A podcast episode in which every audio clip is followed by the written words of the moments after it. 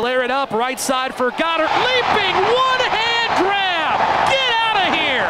Touchdown, Dallas Goedert. Oh my. What a grab by Dallas Goedert. Now I know only I can stop the rain. It's not that we gotta do what we do, it's what we know. So to me, it ain't nothing but being true. But now I know Hey guys, and welcome to another episode of Draft Daily. I'm really excited to talk Dallas Goedert with my uh, my friend Jordan Plocher. You can follow him on Twitter at pff underscore Jordan. Before we get into that, though, just a quick word from our sponsor. Have you ever wished you could be an NFL general manager? Well, now you can, thanks to Reality Sports Online, a powerful fantasy sports platform where owners get to build and manage their fantasy teams like an NFL general manager. Reality Sports Online was created by former NFL front office personnel and features the revolutionary free agency auction room, which mimics NFL free agency, enabling fantasy owners to negotiate and sign the NFL's top talent to single or multi year contracts. The platform can host up to 32 teams and has a ton of other cool features as well. In addition to free agency, like a rookie draft, multi team trades, franchise tags, contract extensions, first round rookie options, automatic contract and salary cap functionality, and much, much more.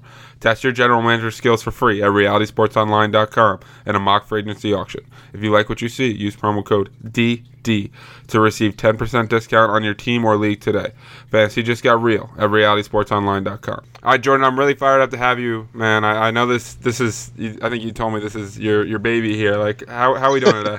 Uh, oh, I'm great, man. It's always it's always great to talk Dallas Goedert, Elliot. I'm always down for that. I knew I needed to do a podcast on the tight ends coming up, and I was like, I have to have Jordan on to talk Dallas Goedert because you've been talking about him for like three years now.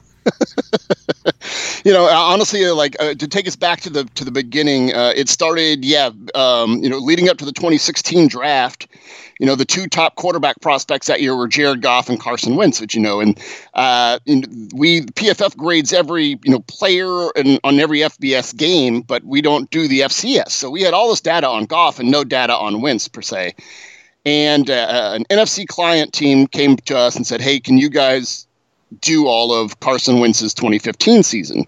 So of course we said yes, and so uh, you know a handful of us went back and, and we we did all of uh, you know all of the North Dakota State games. I had one of the North Dakota State, uh, South Dakota State games was one of my games, and so I'm watching this and I'm basically trying to pay attention to more of the Carson Wentz you know side of things. But when South Dakota State has the ball and there's this tight end and they split him all the way in the red zone, they split him all the way out wide, and this you know 220 pound linebacker runs out there to, to cover him and. Uh, no idea who the guy is again, he, but he uh, on the snap he just gives the linebacker a little shake and he s- stacks him on this vertical route and then plucks the ball out of the air and then the, the linebacker just sort of falls off of him like he was like his big brother, you know, just like and he just sort of totally little brothered the linebacker and then scored a touchdown. And I was just like, oh my goodness, I just I just found I just found him, I found gold. And I had to immediately I sent a Skype message to Steve Palazzolo, our you know director of scouting there at PFF, and then Josh Liskiewitz, and I said, I have no idea who this kid is, but he's a top 50 pick uh, in the NFL draft, and he'd only caught like 26 balls that year, um, but that was one of them, and I was just blown away by him, and so yeah, I've basically been talking about him nonstop ever since. That's hilarious. And then, of course, he followed that up for you by coming out the next year, right, and catching 92 passes for 1,293 yards and 11 touchdowns. And this past year, catching 72 passes for 1,111 yards and seven touchdowns. He shows up to the combine at 6'4 and what is it, 5'8? So ba- basically 6'5, 256 with 34 inch arms. So really every ideal trait that you look from a tight end in terms of pure size. When you watch his tape, what makes you most excited about his game? Oh, it just, I mean, I don't know how you stop him. I mean, he's, you know, I wrote an article, um, you know, if people want to go check it out on profootballfocus.com and it's, you know, is Dallas Goedert, oh, actually, it's, it's just Dallas Goedert is the, is the NFL's next mismatch weapon. And, you know, that's exactly what he is. I mean, he's, he's too big and physical for, uh, you know, corners and safeties to really handle in coverage. And then he's too fast for linebackers to sort of stay with him in coverage. So I just I see a tremendous mismatch weapon, you know, in the NFL. Uh, you know, not just in red zone, but you know, all throughout the field. Uh, he can be used in so many different ways. So it's just again just a really really exciting player. Yeah, when I watch his game, the way they used him reminded me of Travis Kelce. Now I, that's not my player comp for him, but just in terms of you know running um, out of the slot, running out wide, running routes out of the backfield, kind of throwing those little sh- shuffle passes to him, and just getting him Mhm. open in space. And you know he's he's really good with the ball in his hands. He's a very good run after catch receiver, which is not something you get a ton out of tight ends, but he can kind of make people miss. He can run through contact, and he's got enough speed that if he gets in the open field, he can break. You you mentioned his ability to beat linebackers and beat corners, kind of because he, he gets played all over the field. He, he sees everybody. The thing I was really impressed with was his catch radius and ability to catch the football. Now I know he had some concentration drops.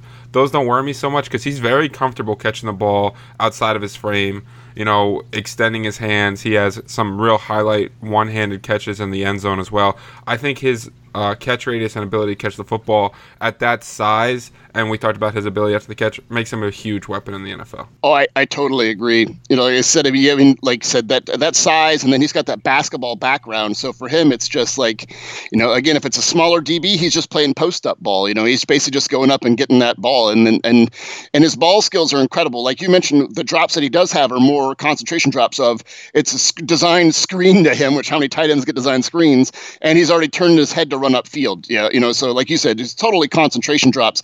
His ball skills are are, are like incredibly rare. Uh, you know, I mean, I, I say sometimes that like he basically he has almost like Odell Beckham ball skills. You know, with his ability to sort of like just, I mean, what if he's got ten and a quarter inch hands? You know, they can just engulf the ball with just one hand like it's no problem. Uh, again, it's just phenomenal to see. Absolutely, and you know, in today's age, day and age, when you can have a tight end that you can line up in line and in the slot and be a very effective receiver, it creates all kind of matchup issues for the defense as well. So before we get into his weaknesses, because basically the strengths are that he's a really talented receiver, can get open at all three levels of the field, has great hands, uh, and run after a catch ability. When you evaluate someone that played at the D1 AA level or FCS or whatever we're calling it these days, how does his level of competition factor into that, right? Because it's to me, it's one of those things where you watch this guy that's making all these people miss, and you say, "Well, is that just him being fantastic, or the guys he's playing not being that great?" And um, you mentioned his basketball background and all that stuff. Isn't he from Britton as well? Like he's he's a very interesting background story. But I, I'm curious, when you watch a guy that plays at a lower level, how does that factor into your evaluation? Well, I mean, again, you're just looking for, you know, when you evaluate players, you know, for long enough, you know what sort of like height, weight, speed, athletic parameters you're looking for. You know, so if they, you know, if they stand out on tape, and again, they're supposed to dominate their level, which he did, and then you realize those other things, those other factors are there too, then you know that really sort of, you know, completes the picture. But I mean, he he played well when he played against FBS competition too. So uh, he had one catch for nine yards against Missouri in 2014. He had two catches for 49 yards against Kansas uh, in 2015, and then five catches for 96 yards and a touchdown versus TCU in 2016. And I mean, there was one play where the TCU safeties. He basically beat up both safeties. Couldn't tackle him. They they both of them bounced off of him. You know, and so he he can go up to you know uh, that power five ball and play, you know, or not say Power Five ball, but FBS ball and play at that level. And then, you know, when you saw him at the Senior Bowl, he was only there for he only got like two one-on-one reps, but he won both of them, and it was against a, you know Clemson linebacker Dorian O'Daniel and then South Carolina State linebacker Darius Leonard, who was actually our highest graded coverage player that week in Mobile. So he's shown that again when he when he does face the higher levels of competition that he can he can beat them up pretty bad as well. Yeah, absolutely. I, I just wanted to ask that question because I think it's it's something important worth discussing. But the TCU game is a great call, and at the end of the day, the college tight end receivers very rarely have this kind of production at whatever level. Um, oh yeah. When when you talk about his weaknesses in his game, are there anything that concerns you? No. Uh, you know, like honestly, there's there really is very little that concerns me. I mean, the knock that some people are going to say is that you know he's not necessarily a dominant run blocker, but I, I honestly, I mean, not say dominant, but uh, I mean, I, I, disagree that he's not a highly effective run blocker. I mean, his run blocking grades really impressive when we did it. I mean, you can put him in like in addition to all the stuff that we mentioned of like, okay, we can put him in the slot and he can perform. We can put him out wide and he can perform. Uh, you know, you could line him up at an inline Y and he can just bury a defensive end uh, you know, like a power run. So to me, you know, and he's 260 pounds. So, you know, it's, I, I don't really see the weakness. I mean, the weaknesses, I guess, were, would be for you know for tight ends. There's usually isn't like even a tight end position coach in your roster. You know, I don't have you know South Dakota State's coaching you know list here, but normally it's you know they either get like some wide receiver coaching or some offensive line coaching, but no like specific tight end coaching. So he's gonna you know he's gonna require a, you know a decent amount of coaching you know, once he gets to the NFL, and that you know will be, I guess, a weakness. Um, but yeah, I honestly just think his game is just so all around. You know, the, on film, his I mean, he looks incredible. His production matches it. Even like when we go out and do our you know advanced like PFF stuff, his production is is like off the charts. And then again, when we look at his height, weight, speed, I mean, he didn't get to fully work out at the combine. He will at his pro day, but I mean, we're talking about you know the athletic profile of a, of a top ten tight end. So when I watched him blocking, I thought he was inconsistent. I thought there were a lot of good reps, and I thought there were some real bad ones. I think sometimes he loses his feet. I think he's a much. I think he's better in the slot as a blocker than he is in line, and I think that's going to be a transition for him. I mean, but I, in fairness to him and tight ends in general, I mean.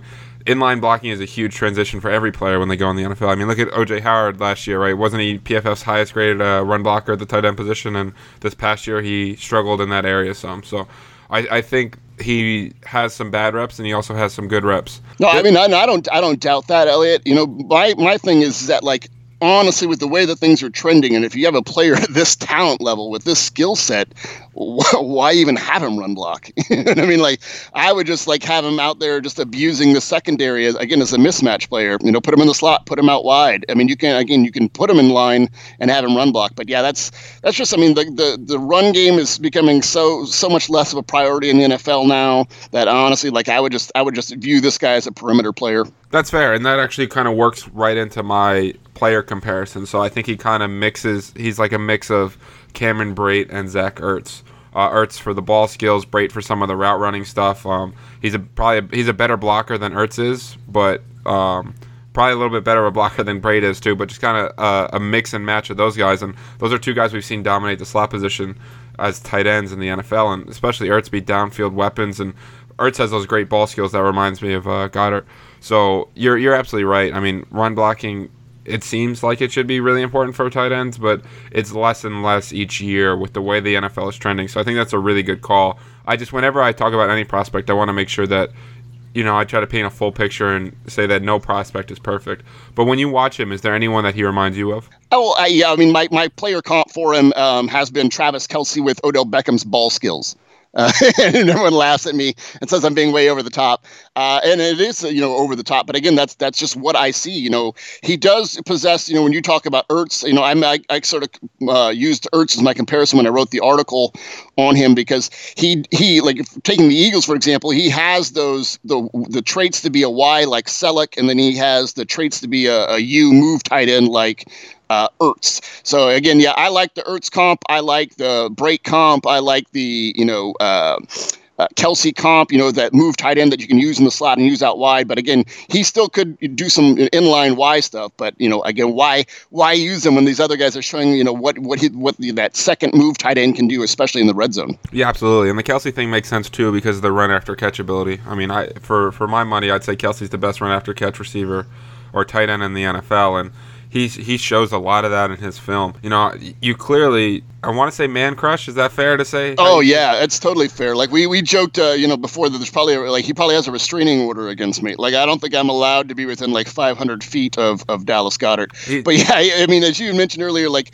some of the stats that we we just pulled up when we just graded him this past time because I don't know if you saw his his his like PFF grade are much higher than anybody else's at the tight end position. He's a 96.8 overall, which again was against FCS competition. But then you know the next highest was Mark Andrews, 88 in this draft class. But like you mentioned, run after the catch, he's 8.2 yards after the catch last year, and he forced 12 missed tackles, which was the national lead for tight ends. So, you know, he does have that run after the catch ability. Yeah, absolutely. It, it, to me, it's like Dallas Goedert is your uh, is your Deshaun Watson. So, I, I listen, I get it. So, if you could pick the team that he goes to in order for him to have the most success, like his best possible landing spot in your mind is where? The Rams. Uh, you know, because because for a couple of reasons actually. One, McVay loves uh, using multiple tight ends. I mean, he really would honestly like to use 13 personnel for uh, a chunk of plays each game, and no one uses three tight end sets in the NFL. You know what I mean? Like he would love to have a bunch of these big mismatch guys. Um, and then with Jared Goff's accuracy, I, am a, I'm a Goff guy. I like his accuracy and his ball placement. You know, again with this catch radius and the ball skills on Goedert you know, someone like Goff who can, you know, really just put some well placed balls, I think that that type of situation would lead to, you know, to the most success for him. Yeah, absolutely. I, I wonder, and you could get pretty creative with him and Everett. The place I'm most scared to see him go is New England as a Jets fan because. I think if you combined him and Gronk and made him Gronk's ultimate successor, uh, we'll see how many more years Gronk plays, and he kind of slides into that Aaron Hernandez role. We know how much they like to use t- two tight ends and how creative they've gotten with the slot receiving position in general. I, I think he could do a lot of good things there. And I mean, you're talking about Goedert. He's probably going to go end of round one, some point round two. Is that is that fair? Where you would guess? I mean, my the way that I would slot it again, I, to me, he's a top fifty player. But like you know, and I'll, I'll tell people the, the way that I would slot it would be pick nineteen, where where Howard went last year, is probably uh, something he's not going to reach just because he doesn't have that pedigree of you know you know production at Alabama. Um, but yeah, I think in the 40s would be his floor. So uh, you know somewhere in that range of 20 to 40. So yeah, I think if if New England, if he's there still at, at you know at New England's pick, I think there. I mean, there's no way they don't take him in yeah, my so, mind. So that's my nightmare scenario. but, but, if I had it to, would be a nightmare scenario. Yes, because yeah, yeah, that would do so well. I mean, Pittsburgh, he could do terrific in what, what what they do. I mean, they don't really have that move tight end right now. I mean, they have Vance McDonald, but I think he's a much better player. New Orleans would be great with him and Drew Brees. Yeah, yeah I mean, yeah. Uh, again, like uh, you really want to pair him more so with like I mean, with a quarterback, but more so with a with an offensive coordinator, like you mentioned, that's just gonna you know really want to be creative and have two tight ends sets and, and maybe even three tight end sets and you know especially down in the red zone because you can shape an entire red zone offense around Dallas Goedert, you know, in the way that, you know, the Falcons have shaped one around Julio Jones or the Buccaneers is now shaped around Mike Evans, you know, just that mismatched red zone weapon. Again, I, I, I think that's where what he is, but you need to pair him with the right offensive mind. The one last one I would say is uh, Minnesota with DeFilippo coming from that uh, Philadelphia system where we just saw the Celek and Ertz, and you know Rudolph is better than Celek, but then you can have um, Goedert play that Ertz role, and you get incredibly creative with that offense, and they would have so many weapons, and they would be terrifying to try to stop. Jordan, I just want to thank you for coming on, man. I, I really appreciate it. I, I I love your work. Why don't you tell the people where they can find you? Uh, yeah, like you said, I mean, uh, on Twitter, I'm at, at PFF underscore Jordan. And then, uh, you know, just a bunch of my draft work, it just goes up on profootballfocus.com. So go check that out. And then we have this amazing draft guide now that's just part of like, your subscription to PFF Edge or PFF Elite. So people should definitely go get that. That thing is hundreds of pages long and amazing. That draft guide is going to be the most detailed thing you can find on, online of of the prospects from from stats to player profile. So definitely worth it and worth getting a PFF Edge subscription for sure. Guys, he's Jordan Plocher. You can find him on Twitter at PFF underscore Jordan. I'm Elliot Chris as your host of Draft Daily. As always, you can listen to us on iTunes, Stitcher, and Google Play. We really appreciate listening, guys. Thank you. I'ma work to my last breath. I'ma hustle to my last breath. Yeah, yeah. Uh, yeah, you should've never doubted me. The pain and the struggle followed me. My daddy never bothered me. And his cold streets made a man of me.